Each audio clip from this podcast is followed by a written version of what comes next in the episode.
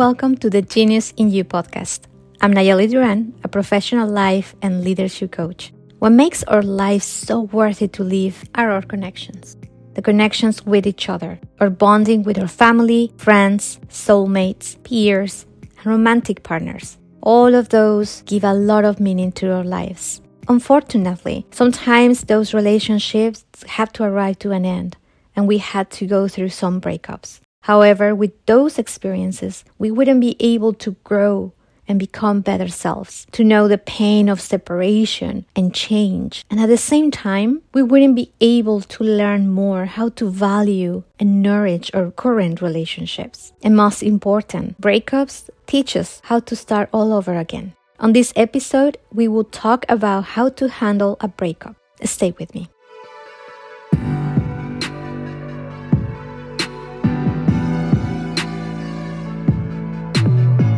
It doesn't matter how long was that relationship that just got over. It doesn't matter your age or for how long that relationship existed or whatever format the relationship had. If you are struggling with that breakup or know someone that is going through a breakup right now, please make sure to share this podcast with that person. The first thing I would like you to know is that you are not broken. A chapter in your life got closed and the time has arrived to start again, not from scratch, but start again from experience. For that, I want to offer you five recommendations of what to do next to navigate what you are feeling right now and to come through the other side where you can be healed, have become a better person, and have learned how to be a better partner in life. Recommendation number one, spend time with your feelings. A recent closure can be excruciating. Sometimes it even feels that it hurts physically. Whatever the feelings are,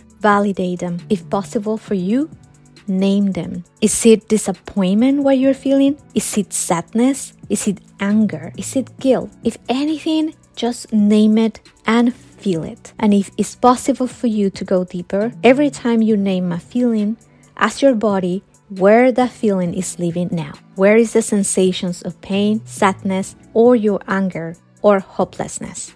Recommendation number two, embrace what you are feeling. Do not hold any judgments against yourself or the feelings. They are there only to deliver you a message. The message is never the same person to person, but here are some examples. Sometimes anger is sending you the message that in your next relationship, you need to respect yourself more. Sadness could be reminding you how frail we can be and how much we need connection with others. Disappointment may be a call for you to review your expectations. Whatever the feeling is, find its message for you. Recommendation number three, be responsible. Taking the blame is not the same that embracing responsibility. So to identify how to take responsibility and not to fall into the trap of blaming yourself will be that acting responsibly takes you into an action and to improvement. Whereas blame is a swamp that eats your self-esteem and takes you to the dark place of not forgiving yourself.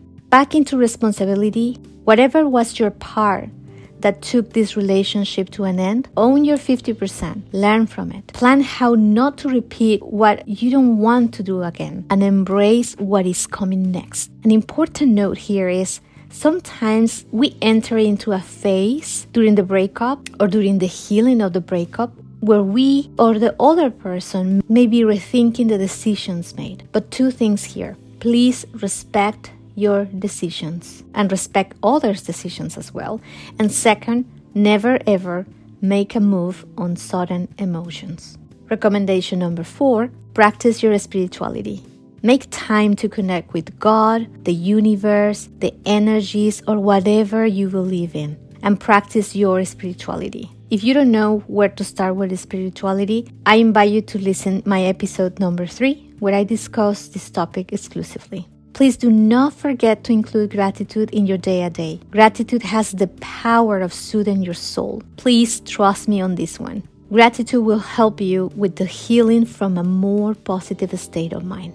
Last but not least, recommendation number five, start something new for yourself. You can only move on if you start building something new. And I'm not meaning having a new relationship. I mean have a new project in your life. Sometimes it could be something that maybe you never got the time to do while you were on that relationship.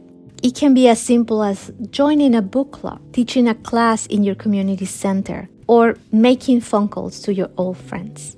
Make sure you don't spend time alone, at least not a lot of time alone. Look for your friends, for people that usually is your support during hard times, and set the goal that at least once a week you will meet with them.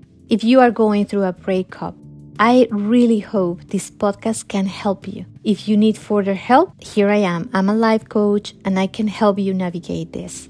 If you know someone that may need to hear this, please share this podcast with others. I hope your heart heals soon because the world needs you. In the meantime, hold your power high, embrace your authentic self, and decide today to be happy.